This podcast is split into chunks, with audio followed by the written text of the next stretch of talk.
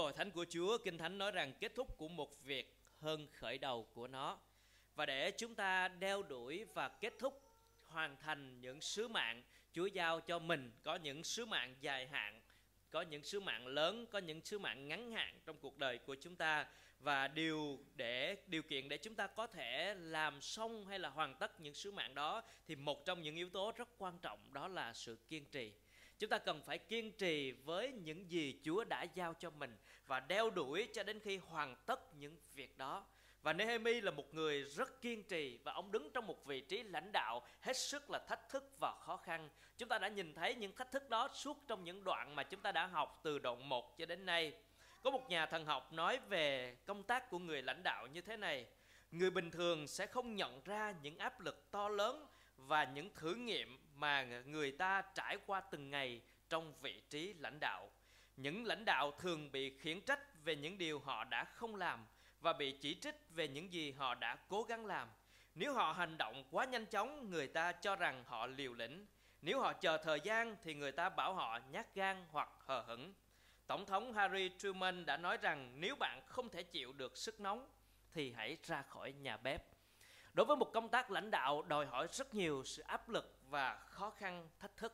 Và chúng ta nhìn thấy công trình mà Nehemi đã nhận lãnh sứ mạng từ nơi Chúa. Ngay từ đầu ông nói rằng đây là khải tượng mà Chúa đã trao cho tôi.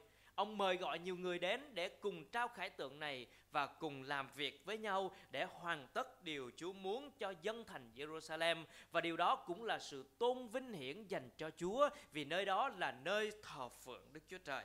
Nehemi đã đối diện với rất nhiều khó khăn thách thức với những nhiệm vụ bất khả thi và nhờ Chúa giúp đỡ ông đã vượt qua. Và chúng ta nhìn thấy đoạn 6 này là một thách thức nữa vô cùng lớn với những sự tấn công của kẻ thù khi công việc lúc bấy giờ đang đã tiến đến giai đoạn cuối cùng, gần hoàn tất và những chống đối đã tiếp tục diễn ra Nehemi đối diện với những âm mưu, với những sự vu khống, với những sự gài bẫy, với những sự lợi dụng từ những người thân bên cạnh của Nehemi và ông đã giải quyết những điều này như thế nào.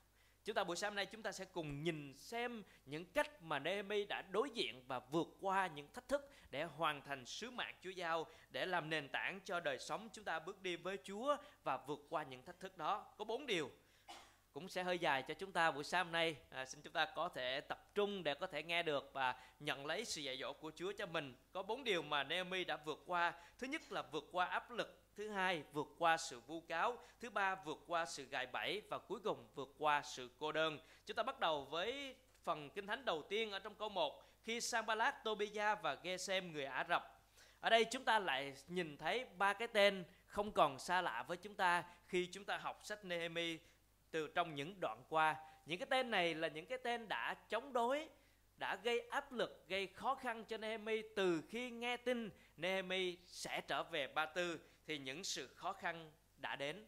Cho nên đây là những người theo suốt sự chống đối với Nehemi. Và từ câu 1 cho đến câu 4 thì Nehemi đang đối diện với áp lực và ông đã vượt qua áp lực. Họ nói rằng, xin mời đến, chúng ta sẽ gặp nhau ở một làng nào đó trong đồng bằng Ono sau nhiều lần tấn công gây khó khăn nhằm ngăn chặn công việc họ đã không thành công trong những khía cạnh đó. Bây giờ họ đưa ra một lời mời gọi. Tôi nghĩ rằng có lẽ là một sự thương lượng hợp tác. Có lẽ rằng những người này muốn nói với Nehemi thôi những sự khó khăn thách thức những sự uh, gây hấn của chúng ta hay là những cái bất hòa của chúng ta cũng đã diễn ra lâu rồi. Bây giờ cũng đến lúc ngồi lại để thương thảo thương lượng và giải quyết cho ổn thỏa cho nên vì vậy cho nên xin được mời ông đến để gặp chúng tôi ở tại trong đồng bằng Ono. Và đây là một lời mời tưởng chừng như không có chuyện gì diễn ra. Có lẽ như là một sự tích cực, một tín hiệu tích cực để có thể ngồi lại bàn bạc với nhau. Nhưng mà Nehemi thì cảm nhận được đây không phải là một cái lời mời để bình thường để gặp nhau. Nhưng mà ông nói rằng, nhưng chúng âm mưu hại tôi ở đây cái địa điểm Ono là một địa điểm cách thành Jerusalem khoảng 43 km và đây là vùng đất ngoài lãnh thổ Do Thái. Cho nên Nehemi đã biết được âm mưu của những người này, mời Nehemi ra khỏi lãnh thổ Do Thái. Có thể là một chuyến đi không trở lại. Cho nên đây là một âm mưu để có thể ám sát hay là sát hại Nehemi là một vị quan tổng trống, tổng trấn, đưa Nehemi ra ngoài vùng đất của người Do Thái để âm mưu hại Nehemi. Đồng thời cũng làm cho Nehemi gián đoạn công việc và không thể hoàn tất công trình này. Cho nên Nehemi đã rất là dứt khoát nhận ra âm mưu và trả lời. Tôi sai sứ giả đến nói với chúng, tôi bận làm công trình lớn không thể xuống được. Lẽ nào tôi bỏ dở công việc để đi xuống với các ông? Nehemi trả lời rất là dứt khoát. Tôi bận làm công trình lớn không thể xuống được. Chúng ta có đang có công trình lớn gì để làm và đang bận không thể xuống được không?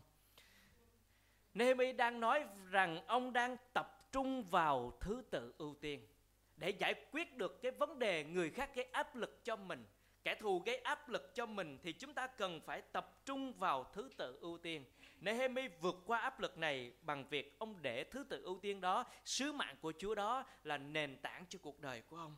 Tôi bận làm công trình lớn, tôi đang phải làm hoàn thành sứ mạng Chúa giao. Và chúng ta biết cái công trình đó hiện tại đang như thế nào không?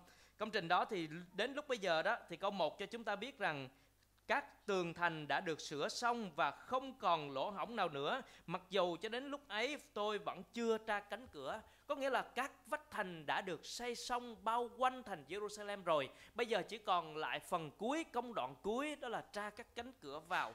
Nhưng mà nó không phải là những cái cửa đơn giản như là cửa phòng của chúng ta đâu. Ở đây đó là thành Jerusalem có 10 cái cổng. Và mỗi một cái cổng cần phải lắp đặt những cái cửa kiên cố, những cái cổng thành để ngăn chặn sự tấn công từ kẻ thù bên ngoài. Cho nên đây là một công trình đã đến giai đoạn cuối Nehemi cần phải tập trung và làm cho xong công việc này để có thể hoàn tất công trình Chúa giao, cần phải tra các cánh cửa vào. Cho nên Nehemi trả lời rất là dứt khoát, tôi bận làm công trình lớn, không thể xuống được, lẽ nào tôi bỏ dở công việc để đi xuống với các ông? Trong đời sống của chúng ta để vượt qua những sự áp lực, những lời mời gọi hợp tác, những sự thương lượng mà lôi kéo chúng ta ra khỏi sứ mạng Chúa giao cho mình hay là lôi kéo chúng ta ra những cái ưu tiên thuộc linh của mình thì chúng ta cần phải lưu ý. Tôi đang bận làm công trình lớn. Tôi cần phải tập trung vào thứ tự ưu tiên của tôi mà Chúa đã giao cho tôi. Tôi không thể đi với các anh, tôi không thể thương lượng hay không thể đáp lại lời mời của các anh. Rồi điều gì diễn ra trong câu 4? Chúng sai người nói với tôi bốn lần như vậy và lần nào tôi cũng đều trả lời chúng y như nhau. Bốn lần, sự thách thức rất lớn bởi vì Tobia, rồi Sang Sanballat và Gesem, những người kẻ thù có quyền lực, có quyền thế, bốn lần gửi thư mời cho Nehemi và Nehemi rất là kiên định lần nào cũng như lần nấy. Và tôi nghĩ chắc bốn chục lần thì Nehemi cũng trả lời giống như nhau mà thôi. Rất là kiên định vì cần phải tập trung vào cái thứ tự ưu tiên của mình và nếu tôi nói điều này, anh chị em sẽ cảm thấy sẽ rất quen. Thứ tự ưu tiên của chúng ta là gì trong đời sống? Chẳng hạn như thờ phượng ngày chủ nhật là một thứ tự ưu tiên quan trọng của đời sống cơ đốc và sẽ có rất nhiều lời mời dành cho chúng ta vào ngày chủ nhật. Muốn gây áp lực và khiến chúng ta thay đổi thứ tự ưu tiên của mình. Và lời mời đó có thể là mời đi chơi, mời đi du lịch, mời đi đám tiệc hay là mời đi làm để trả tiền gấp đôi, gấp ba. Và rất nhiều lời mời khác hoặc là những người bà con của mình sẽ đến thăm mình, nhưng mà không thăm từ thứ hai đến thứ bảy, đến tối thứ bảy mới đến, hoặc là sáng chủ nhật mới đến. Và làm cho chúng ta rất là khó xử và lúng túng trước những sự gây áp lực của những người chung quanh mình. Và lời mời dành cho Nehemi không phải một lần mà đến bốn lần như vậy. Cho nên đối với những thứ tự ưu tiên trong những hoàn cảnh như vậy, chúng ta có nói rằng tôi bận làm công trình lớn. Sáng nay tôi bận đi thờ phượng Chúa rồi, cho nên việc tiếp khách, việc làm việc việc đi chơi, hẹn sau. Chúng ta cần phải dứt khoát với thứ tự ưu tiên của mình dành cho Chúa. Những chuyện khác làm sao? Tôi bận công trình lớn, rất rõ ràng. Tôi bận cái thứ tự ưu tiên của tôi. Ngày hôm đó là ngày thờ phượng Đức Chúa Trời. Tôi có thứ tự ưu tiên của mình. Tôi bận rồi. Tôi không thể đáp ứng cái lời mời của anh chị em. Anh chị em có mời bốn lần hay bốn chục lần cũng như nhau thôi. Cho nên phải dứt khoát như Nehemi, cần phải tập trung vào thứ tự ưu tiên. Vì chúng ta biết cuộc sống này rất nhiều áp lực sẽ đưa đến cho anh chị em. Rất nhiều lời mời gọi sẽ đưa đến cho anh chị em và nhiều khía cạnh khác, chúng ta đã thiết lập thứ tự ưu tiên cho mình và phải cần tập trung vào những thứ tự đó để vượt qua những sự áp lực, những lời mời gọi. Chúng ta có những thứ tự ưu tiên trong việc đọc kinh thánh cá nhân, trong việc cầu nguyện với Chúa, trong việc dâng hiến một phần mười, trong việc làm công việc của Chúa. Hãy tập trung vào thứ tự ưu tiên của mình. Đừng để những lời mời gọi, những sự gây áp lực của những người khác và đâu đó có thể là những kẻ thù đang lợi dụng những người bên cạnh chúng ta để gây áp lực và khiến chúng ta mất tập trung vào thứ tự ưu tiên. Và chúng ta cần phải hỏi rằng thứ tự ưu tiên của chúng ta là gì? Chúng ta đang bận cho điều gì? bận cho công trình lớn bận cho những việc quan trọng của đời sống thuộc linh hay bận cho những việc rất nhỏ nhoi và lẻ tẻ, không có ích lợi cho đời sống thuộc linh của mình và chúng ta phải trả lời câu hỏi đó cho chính mình và Nehemi đã vượt qua áp lực, vượt qua cái vấn đề đầu tiên trong sự khó khăn của mình điều thứ hai mà Nehemi vượt qua đó là câu 5 đến câu 9 vượt qua sự vu cáo. Sau bốn lần mời không được, kẻ thù chuyển qua một hình thức khác. Câu số 5 lần thứ năm cũng lời mời đó sang ba lát sai đầy tớ cầm thư không niêm nơi tay. Trong thư viết, trong các dân tộc, người ta nghe đồn và chính các mua cũng nói với ông, nói ông, nói rằng ông và người do thái âm mưu giấy loạn nên mới xây sửa tường thành. Và cứ theo lời đồn đó thì ông muốn lên làm vua của họ ông đã lập những nhà tiên tri để công bố tại Jerusalem rằng có một vua trong xứ Juda tin đồn ấy chắc sẽ đến tai vua. Vậy xin hãy đến để chúng ta bàn luận với nhau. Lại tiếp tục mời đến bàn luận nữa. Và lần này thì mời một cách khác hơn bốn lần trước. Đây lần thứ năm rồi. À, lần này mời bằng cách là gửi thư không niêm nơi tay. À, có nghĩa là thư này không có niêm phong gọi là ngày hôm nay gọi là thư nặc danh. Không? gửi một lá thư và không và muốn cho tất cả những người khác được đọc nhưng mà ẩn ẩn tác giả đằng phía sau. À, và trong thư này thì là một cái thư với những tin đồn với những sự vu cáo. Và chúng ta biết tin đồn rất nguy hiểm đúng không? À, xã hội rất là yêu thích những tin đồn. Mỗi khi có tin đồn thì à, Facebook sẽ dậy sóng à, YouTube cũng sẽ không kém phần dậy sóng theo. À, cho nên trong cuộc sống cũng vậy chúng ta sẽ gặp rất nhiều cái sự khó khăn thách thức. Và tin đồn về Nehemi ở đây đó là nói rất nhiều về vấn đề rất quan trọng không phải đơn giản. Ở đây nói rằng trong các dân tộc người ta nghe đồn. Không? Nghe đồn cho nên là nghe đồn về rồi gác mu. Gác mu có thể là một người à, ở trong cộng đồng của người do thái lúc bấy giờ cũng nói rằng à, người do thái đang âm mưu phản loạn mới xây sửa tường thành. Và tin đồn này rất quan trọng. Nó không chỉ ảnh hưởng đến thanh danh của Nehemi nhưng ảnh hưởng đến cả Jerusalem. Vì tin đồn này nếu đến tai vua mà vua tin vào những điều này thì điều đó có nghĩa là vua sẽ cho chiếu chỉ để ngưng việc xây tường thành Jerusalem, đồng thời sẽ dẫn quân qua để dẹp loạn và triệu tập Nehemi trở về lại Ba Tư. Cho nên đây là một tin đồn hết sức nguy hiểm và nó nguy hại đến cả một dân tộc. Và tiếp tục là một tin đồn khác về nhân phẩm hay là về chức vụ của Nehemi đó là ông đã lập những nhà tiên tri để công bố về ông tại Jerusalem rằng có một vua trong xứ Juda. Có nghĩa là Nehemi trở về và cái âm mưu của Nehemi đó là trở nên một cái người muốn làm vua trên dân tộc. Và ông đã lập những nhà tiên tri, có nghĩa là thay đổi cái sự dạy dỗ của kinh thánh, giải thích về kinh thánh khác hơn để Nehemi có thể trở nên vua của dân sự. Và điều này khác với tâm lòng của Nehemi. Nehemi trở về để phục sự cho dân sự của mình, để tận hiến cho dân sự của mình. Trong đoạn năm mà chúng ta đã học, ông có lòng rộng rãi, không nhận lương bổng. Nhưng mà người ta đồn với Nehemi rằng, bây giờ Nehemi trở về để phản loạn, để làm cho thành Jerusalem vững vàng để chiến đấu lại Ba Tư và ngay cả ông Nehemi này cũng đến với việc đó là chỉ mong đợi để làm vua để cai trị anh chị em thôi, ông không tốt lành gì đâu. Chúng ta nghĩ sao về những tin đồn này?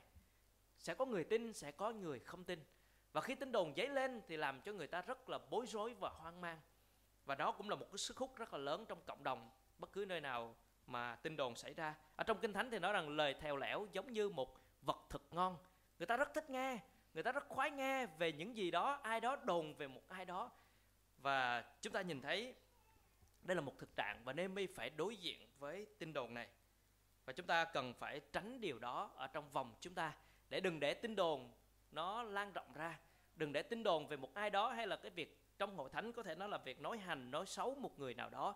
Chúng ta phải chặn đứng những việc đó. Có những người sẽ đến nói với chúng ta rằng anh ơi chị ơi à, tôi muốn nói về ông A ông B. À, có rất nhiều câu chuyện mà tôi biết không biết anh chị biết chưa? Tôi nói cho anh chị nghe nhưng mà anh chị đừng nói lại với ai nha đó, chúng ta phải cẩn thận với những tin đồn như vậy. Và nếu mà những cái câu chuyện như vậy thì chúng ta nên dừng lại. Ồ xin lỗi tôi không có hứng thú để nghe những việc đó đâu. Nếu mà anh cảm thấy bất mãn về một người nào đó anh hãy trình bày với mục sư đi đúng không? Chứ tôi không có nhiệm vụ để giải quyết tôi không cần nghe những điều đó. À, để chặn đứng những tin đồn đó. Và chúng ta nhìn thấy đối với Nehemi thì ông có cách để giải quyết vấn đề này. À, chúng ta xem phần tiếp theo trong câu số 8 để chúng ta nhìn thấy được Nehemi đã giải quyết như thế nào. Tôi sai người trả lời với ông ấy rằng những điều ông nói không có thật đâu, chỉ do lòng ông nghĩ ra mà thôi. Nehemi biết được nguồn gốc tin đồn và trở lại với tin đồn đó. Cho nên chúng ta cũng cần biết, nếu có ai đó vu cáo với mình, nếu mình cần trả lời trả lời với cái nguồn gốc để loan tin đó. Không cần phải thanh minh giải thích với người này, người kia, chạy theo chỗ này, chạy theo chỗ nọ, nói rằng tôi không phải vậy đâu. Tôi về đây, tôi rất làm tốt lắm, tôi không có âm mưu gì cả. Chúng ta không cần phải làm điều đó, vì càng giải thích nó càng rối loạn và càng làm cho người ta nghi ngờ nhiều hơn. Nehemi trở về với cái nguồn tin ban đầu, ông sai người để nói với chúng hay là nói với họ rằng những điều ông nói không có thật đâu, chỉ do lòng ông nghĩ ra mà thôi. Nehemi nói rất đơn giản, đó không phải là sự thật tôi không làm những điều đó cho nên chúng ta chỉ cần đơn giản mà nói rằng tôi có hoặc tôi không mà thôi Nehemi rất điềm tĩnh, không cần thanh minh, giải thích, phân bua gì cả ông khẳng định những điều họ nói không có thật và họ tự nghĩ ra mà thôi rồi điều tiếp theo mà Nehemi làm trong câu số 9 Chúng muốn làm cho tất cả chúng tôi sợ hãi vì chúng nghĩ rằng tay của họ sẽ mệt mỏi, không hoàn tất công việc được. Vậy bây giờ lại Chúa xin làm cho tay con mạnh mẽ. Điều mà những tin đồn gây ra anh chị em biết để làm gì không? Để cho dân sự sợ hãi và mệt mỏi không hoàn tất công việc được. Và những tin đồn trong hội thánh cũng vậy. Đồn về người này, nói xấu người kia hay là chế nhạo người nọ à, thì điều đó làm cho gì làm cho chúng ta sợ hãi làm cho chúng ta mệt mỏi và làm cho chúng ta không thể hoàn tất công việc được và mỗi một hội thánh nếu có quá nhiều tin đồn ở trong hội thánh những sự nói hành nói xấu nói sau lưng quá nhiều hội thánh khỏi cần làm nữa. Thế nào cũng tan rã mà thôi. Cho nên có cố gắng bao nhiêu, có làm việc bao nhiêu không giải quyết được những cái vấn đề của những tin đồn, những việc nói xấu đó, thì cuối cùng cũng dẫn đến cái sự nguy hại cho hội thánh. Cho nên chúng ta cần phải lưu ý khía cạnh này ở trong vòng cơ đốc của chúng ta, trong vòng hội thánh. Và điều Nehemi làm để chúng ta học hỏi, nếu có những người xung quanh chúng ta, những người thân nghi ngờ, chấp vấn về chức vụ, về sự hầu việc Chúa của chúng ta, thì chúng ta đến với Chúa. Nehemi nói rằng vậy bây giờ lại Chúa xin làm cho con mạnh mẽ. Và chúng ta cần cầu nguyện, sự cầu nguyện xua tan sự sợ hãi. Và như, nếu anh chị em còn nhớ, tôi đã nói trong đoạn 4 80% những điều sợ hãi sẽ không diễn ra, Trong đó là 60% những điều sợ hãi không bao giờ xảy ra 20% đã xảy ra trong quá khứ 10% là những điều quá nhỏ không thành vấn đề 5% là những gì có thật nhưng ngoài khả năng của mình, còn lại có 5% là những việc chúng ta có thể can thiệp và giải quyết được. Cho nên những sự sợ hãi gieo vào trong tâm trí làm cho chúng ta bỏ cuộc. Và nếu anh chị em hầu việc Chúa, anh chị em sẽ thấy điều này. Những người thân sẽ chấp vấn về động cơ chúng ta, gia đình sẽ thắc mắc về những điều chúng ta đang làm. Chúng ta đi hầu việc Chúa, chúng ta đi thờ phượng Chúa à, hàng xóm họ cũng dị nghị, họ cũng chê cười, thậm chí họ còn đồn thổi rất, đồn ra những tin đồn rất xấu về chúng ta, đúng không ạ? Nhưng hãy yên tâm hãy đến với Chúa cầu nguyện. Xin Chúa làm cho con mạnh mẽ. Kệ họ. Họ nói gì, họ nói. Chúng ta chỉ cần đến với Chúa, xin Chúa làm cho chúng con mạnh mẽ. Và trong Matthew thì Chúa nói rằng đó là một phần phước, anh chị em. Trong tám phước lành thì phước về sự vu cáo khi phục vụ Chúa là một trong tám phước lành mà Chúa muốn cho chúng ta nhìn thấy. Và chúng ta có thể vui mừng cầu nguyện với Chúa và xin Chúa giúp đỡ mình tiếp tục cầu nguyện để vững vàng và không sợ hãi. Chúng ta đến với điều thứ ba, đó là vượt qua sự gài bẫy từ câu 10 cho đến câu số 14. À, trong câu số 10 thì xuất hiện một người tên là Semaya. Người này có thể là một nhà tiên tri ở trong vòng người Do Thái. Bây giờ sự tấn công từ bên ngoài bây giờ len lỏi vào bên trong. Ông Semaya này thì đang ở ẩn ở trong danh nhà của ổng. Có thể rằng cái biểu hiện đó cũng cho thấy rằng ổng đang muốn nói với Nehemi rằng ổng là một người đáng tin cậy. Ông đang ở ẩn để tránh xa những cái lời đồn thổi kia, cũng tránh xa những cái vấn đề của những kẻ thù vu cáo à, Nehemi. Nhưng mà rồi điều gì diễn ra? Nehemi đến gặp nhà tiên tri này. Có lẽ là để trao đổi thêm và để lắng nghe thêm, Chúa muốn nói điều gì? Thì nhà tiên tri nói với Nehemi là chúng ta hãy gặp nhau trong nhà của Đức Chúa Trời, bên trong đền thờ, đóng các cửa lại vì chúng sẽ tìm giết ông. Thật vậy, đêm nay chúng sẽ giết ông. Một nhà tiên tri Semaya nói với Nehemi rằng, có một âm mưu của kẻ thù.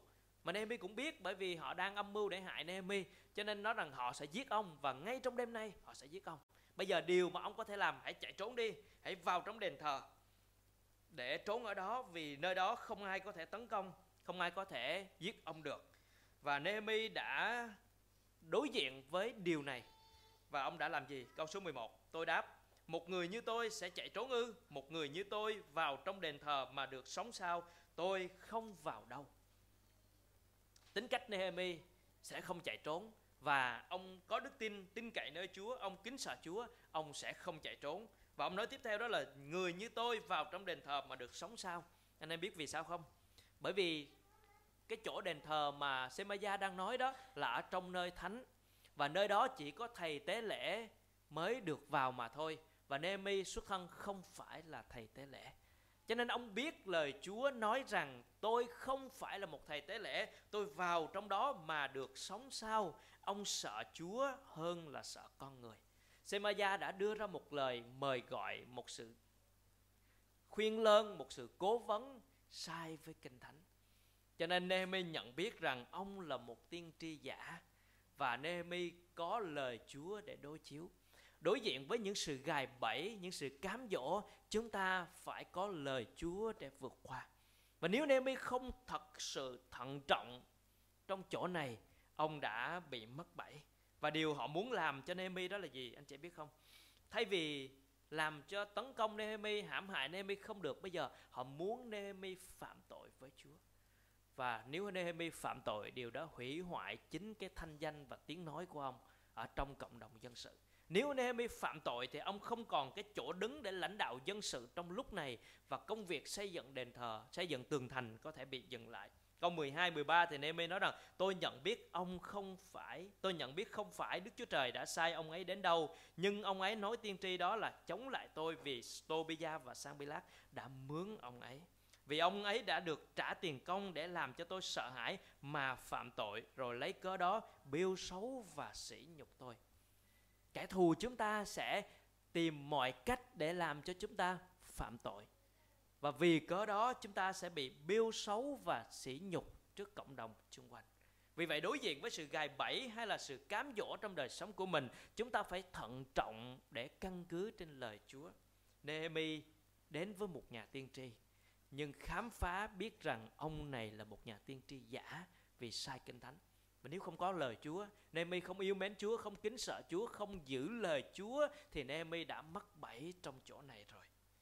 Và chúng ta nhìn thấy điều gì ở đây nữa đó là Semaya một nhà tiên tri đã bị mua chuộc bởi tiền bạc. Vì Sanballat và Tobia đã mướn ông ấy để làm điều đó.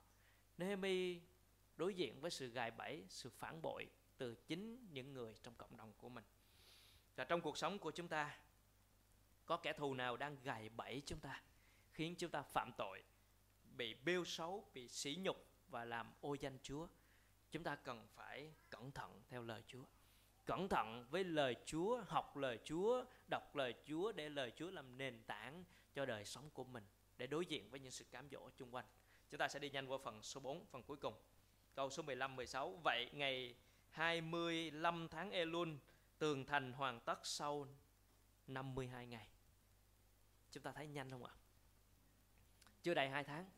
Một công trình rất lớn, quá nhiều sự chống đối quá nhiều sự khó khăn mà chúng ta đã học từ đoạn 1 đến nay. Liên tục những chống đối khó khăn, áp lực gây ra. Nhưng mà Nehemi thật sự tập trung vào sứ mạng Chúa giao. Ông làm hết công suất, hết khả năng của mình để xây dựng tường thành và hoàn tất chỉ trong 52 ngày một phép lạ, một sự ngoạn mục do Chúa ban cho và chúng ta biết rằng để có 52 ngày này làm việc Nehemi đã cưu mang 4 tháng trước đó khi còn ở tại Ba Tư và liên tục là những ngày tháng chuỗi ngày ông cầu nguyện với Chúa để được Chúa giúp đỡ trong công trình này. Cho nên để hoàn tất một công việc cần phải kiên trì, tập trung vào sứ mạng, cần phải liên tục ở trong sự cầu nguyện. Câu 16, khi tất cả kẻ thù và các dân tộc chung quanh nghe tin đồn đó thì đều sợ hãi và nản chí vì chúng nhận biết rằng công việc này được hoàn thành là nhờ Đức Chúa Trời của chúng tôi giúp đỡ. Điều gì diễn ra trong câu 16 này? Đó là dân tộc các kẻ thù chung quanh liên tục tìm cách làm cho Nehemi sợ hãi. Nhưng khi công việc hoàn tất thì chính những kẻ thù đó trở nên những người sợ hãi. Không phải là Nehemi và dân tộc. Cho nên việc tập trung vào cái sứ mạng của Chúa và hoàn tất sứ mạng của Chúa giao, đó là một cách để làm cho những kẻ thù phải lui đi và sợ hãi. Chúng ta không cần phải tập trung vào kẻ thù, chúng ta hãy tập trung vào sứ mạng mà Chúa giao phó cho mình. Và trong 52 ngày đó tường thành đã hoàn tất, kẻ thù sợ hãi. Rồi điều gì diễn ra mà Nehemi nói ở đây nữa? Ông nói tiếp. Ông nói hơn nữa. Rồi trong những ngày ấy, rồi ông nói những nhà quý tộc, những người nhiều người những cái tên được nhắc lại ở đây đang ở bên cạnh Nehemi nhưng lại là những nội gián cho Tobia và Sanballat. Và chúng ta nhìn thấy được cái sự cô đơn của Nehemi trong sự vui mừng của việc tường thành hoàn tất, trong sự cảm tạ về việc Chúa làm cho nhưng mà trong khoảnh khắc đó cũng là sự cô đơn của Nehemi giữa cộng đồng chính dân mình Chúng ta biết rằng Tobia có một mối liên hệ rất là gần gũi với những người Do Thái, thậm chí là có thông gia với các thầy tế lễ, rồi ông có cưới con gái của những người dân Juda, rồi gả con trai con gái của mình. Ờ, các mối liên hệ rất là nhiều ở tại Jerusalem mua chuộc các quan chức thậm chí là mua chuộc Semaya là một vị tiên tri cho nên đây là người có quyền có tiền có địa vị và đang tạo ra một cái sự ảnh hưởng rất lớn tại thành Jerusalem. Và nhìn, mình nhìn thấy Nehemi nói những cái điều gì ở đây? Đó là vì tại Juda có nhiều người thề giúp ông ấy, bởi ông ấy là con rể của Sekania rồi họ cũng ngợi khen những việc tốt của ông ấy trước mặt tôi, rồi thuật lại cho tôi, thuật lại cho ông ấy những lời mà tôi đã nói. Nghĩa là những cái nội gián ở bên cạnh Nehemi. Trong khi hoàn tất công trình thì Nehemi nhìn thấy những nội gián bên cạnh mình, những người kẻ thù ở bên ngoài, rồi bây giờ kẻ thù ở bên trong, ông thầy tế lễ, ông quan chức, nhìn bên đâu cũng thấy là người của Tobia. Rồi họ còn khen về những việc Tobia làm mà từ bữa giờ mình đọc mình thấy chả có làm tốt gì mà cũng khen. Đúng không? Họ còn khen những việc của Tobia làm, rồi còn những gì mà Nehemi nói ở tại Jerusalem đó, thì họ đều nói lại cho ông Tobia. Rồi nhiều thư từ gửi qua liên tục. Nehemi thấy được một sự cô đơn ở trong khi làm chức vụ. Và để vượt qua sự cô đơn này, chúng ta cần làm gì? Đó là tập trung vào câu 15 16 trung để hoàn tất sứ mạng Chúa giao. Điều đó sẽ làm sự yên lặng cho những kẻ thù chống đối chúng ta. Cho nên chúng ta, điều chúng ta học theo Nehemi ở đây đó là cần phải tập trung vào cái công công trình Chúa đang giao, tập trung vào cái kết quả để kẻ thù sẽ sợ hãi. Cho nên Nehemi đã làm rất là tốt trong những cái chỗ khó khăn của mình. Ông đã vượt qua rất nhiều sự thách thức, khó khăn, sự chống đối, nhưng mà ông đã hoàn tất được sứ mạng Chúa giao một lời cảm tạ về công trình được hoàn tất, sự vinh hiển dâng cho Chúa, những kẻ thù sợ hãi. Và chúng ta cần hướng đến điều đó. Chúng ta cần phải hướng đến kết quả, hướng đến sự hoàn tất ở trong những chỗ mà Chúa giao phó cho chúng ta. Hoàn tất việc Chúa giao, dù gặp bao thách thức, sẽ có rất nhiều thách thức ở trong cuộc đời của chúng ta. Nhưng mà chúng ta cần phải làm và học theo Nehemi, hoàn tất việc Chúa giao, dù gặp bao thách thức xin Chúa cho chúng ta hoàn tất những cái việc mà Chúa giao cho mình ở trong đời sống cá nhân của mình. Và chúng ta cần học theo Nehemi, đó là phải vượt qua những áp lực, những điều người khác gây áp lực cho chúng ta, những lời mời gọi cho chúng ta bằng cách tập trung vào thứ tự ưu tiên. Chúng ta phải học cách để vượt qua những sự vu cáo trong đời sống của mình, những tin đồn về mình, vượt qua những điều đó bằng cách đến với chúa trong sự cầu nguyện chúng ta học cách để vượt qua những sự gài bẫy, những sự phản bội chung quanh đời sống chúng ta, những cái bẫy dâng ra để chúng ta bị sỉ nhục, bị biêu xấu bằng cách chúng ta dùng lời chúa để phân biệt đâu là thật, đâu là giả. Và chúng ta cần phải vượt qua những sự cô đơn nữa. Đôi khi tin chúa một mình trong gia đình có nhiều sự cô đơn, cần phải vượt qua. Hay là nhiều khía cạnh của sự phục vụ cô đơn trong chức vụ, vượt qua những sự cô đơn đó bằng cách tập trung vào kết quả. Để nhìn thấy kết quả và qua kết quả đó, những kẻ thù sẽ yên lặng hoàn tất việc Chúa giao dù gặp bao thách thức xin Chúa nâng đỡ và khích lệ chúng ta và chính Chúa Giêsu của chúng ta đối diện hết tất cả những điều này Chúa Giêsu đối diện với những áp lực, những sự vu cáo, những sự gài bẫy, những sự cô đơn ở trong chức vụ của Ngài. Và Chúa Giêsu đã nói trong văn đoạn 17, con tôn vinh cha trên đất và hoàn tất việc cha giao cho con làm. Và chính Chúa Giêsu là đấng làm gương mẫu trong sự hoàn tất sứ mạng. Chúa tập trung vào sứ mạng và theo đuổi sứ mạng đó và hoàn tất sứ mạng Chúa giao. Và cuộc đời của chúng ta cũng vậy. Chúng ta cần tôn vinh Đức Chúa Trời của chúng ta và hoàn tất những việc Chúa giao cho chúng ta làm. Xin Chúa nâng đỡ và khích lệ Thánh Chúa chúng ta buổi sáng nay. Amen.